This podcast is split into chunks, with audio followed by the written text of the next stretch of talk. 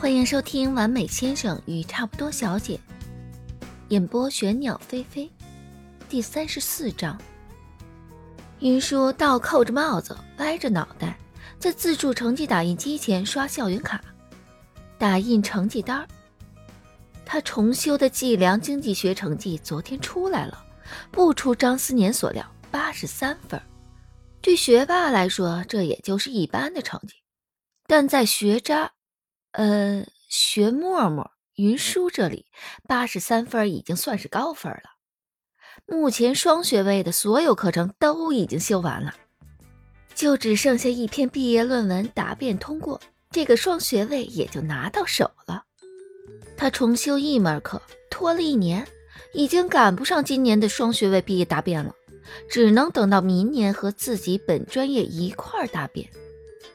虽然论文依旧是一件令人头疼的事情，但那也是明年的事情了。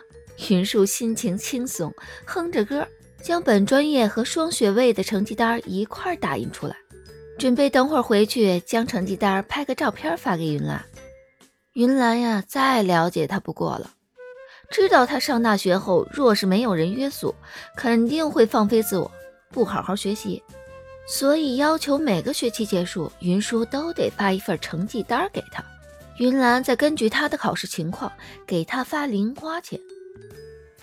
云兰可是奖罚分明的， C 大拿到学位证的最低绩点要求18，到了18有奖励，低于18下学期的零花钱倒扣。云舒为此每个学期的考试周都得挑灯夜战，疯狂复习，脸上的黑眼圈重得快成熊猫了。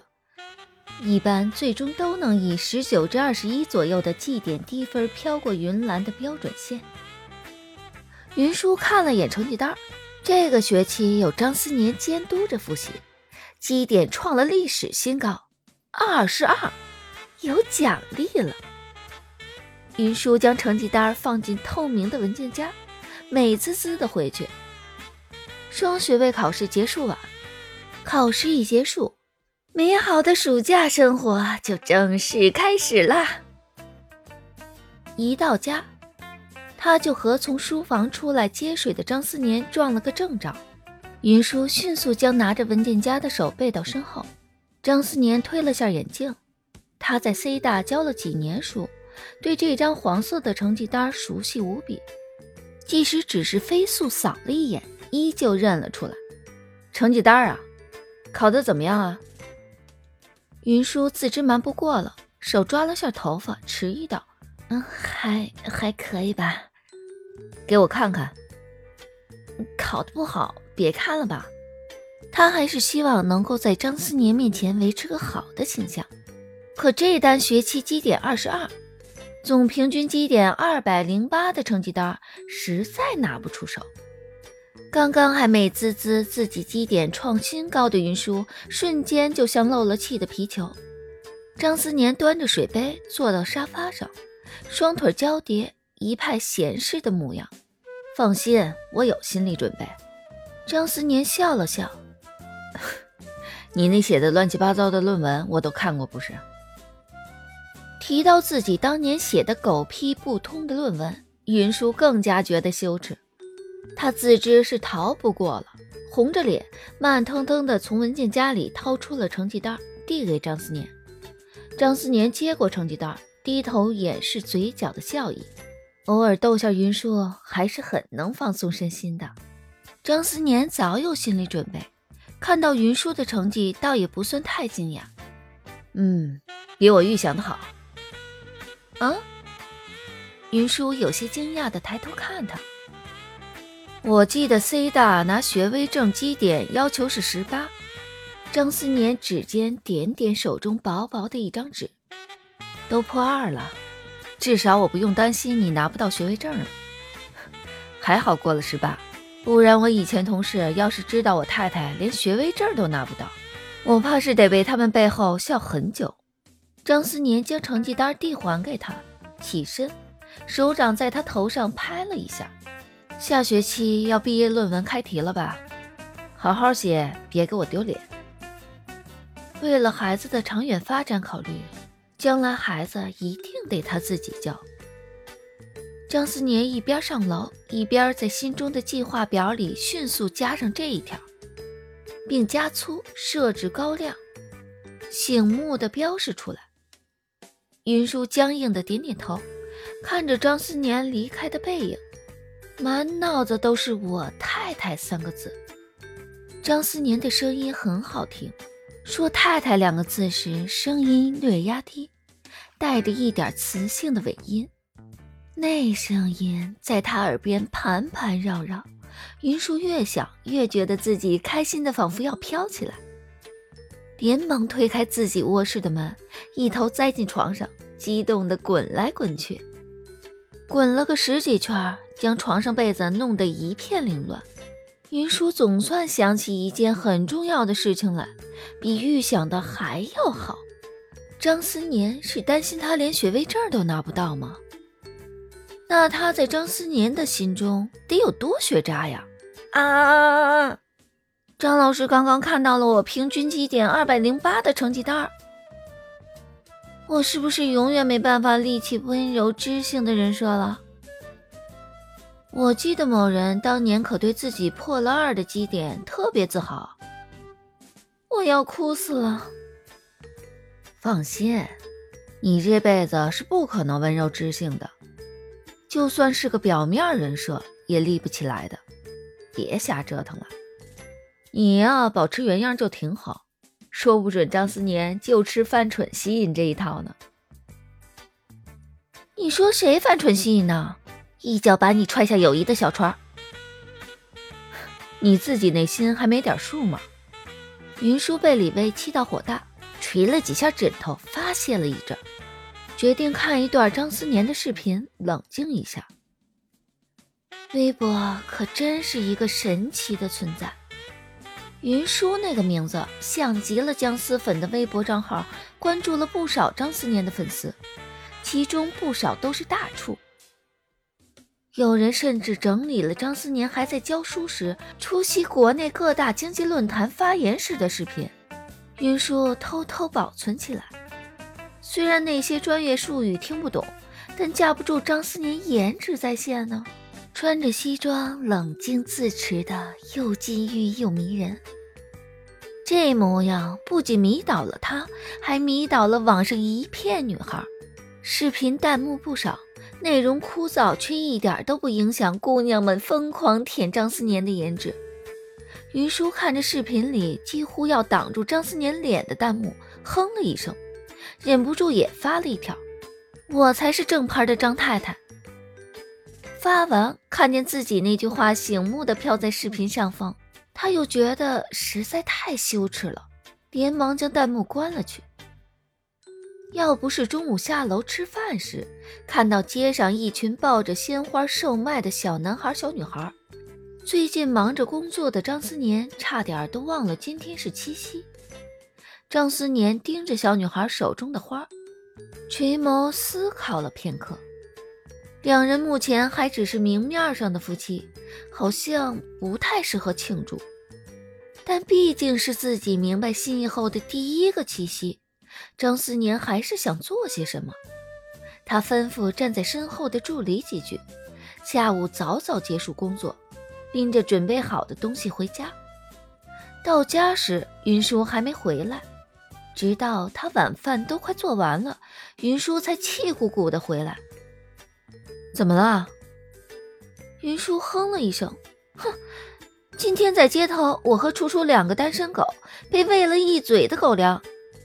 我下午看电影的时候，旁边坐着一对情侣，男生一直小姐姐小姐姐的叫个不停。是是是，知道你有小姐姐了，能不能不要叫了，影响我看电影。云舒见七夕朋友圈里各种秀恩爱，一想到自己说不出口的暗恋，就觉得格外的糟心。一大早就拉着林楚楚出门逛街看电影，发泄一下。云舒本来准备逛一天的，但夜色刚降临，就还是放弃了之前的逛街计划，拎着包回来了。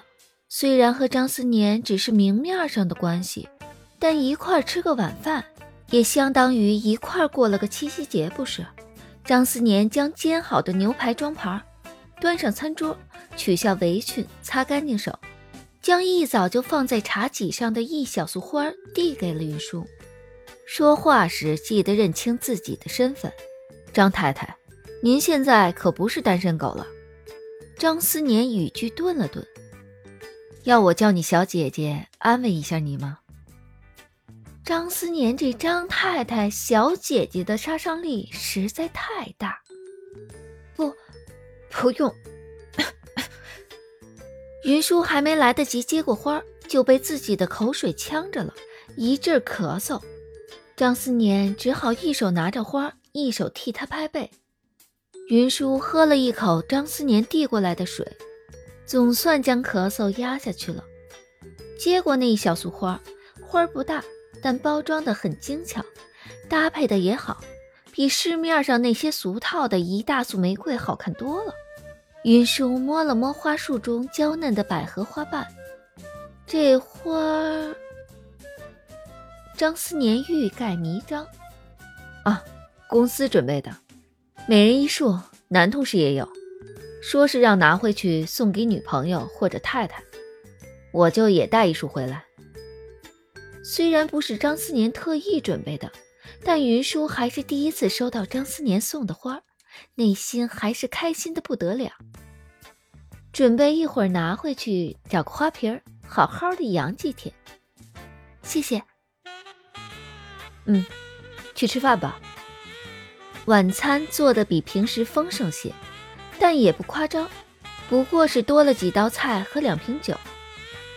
这是朋友的酒庄出的。想到你喜欢桃子酒，就拿了2瓶回来。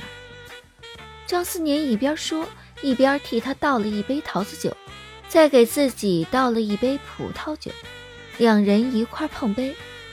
张思年神色自然地微笑道，其实也不知道该庆祝什么，既然今天七夕，那就祝我们七夕快乐吧。云舒完全没想到他会说出这样的祝酒词，呆滞了半秒，他有些呆愣地看着张思年。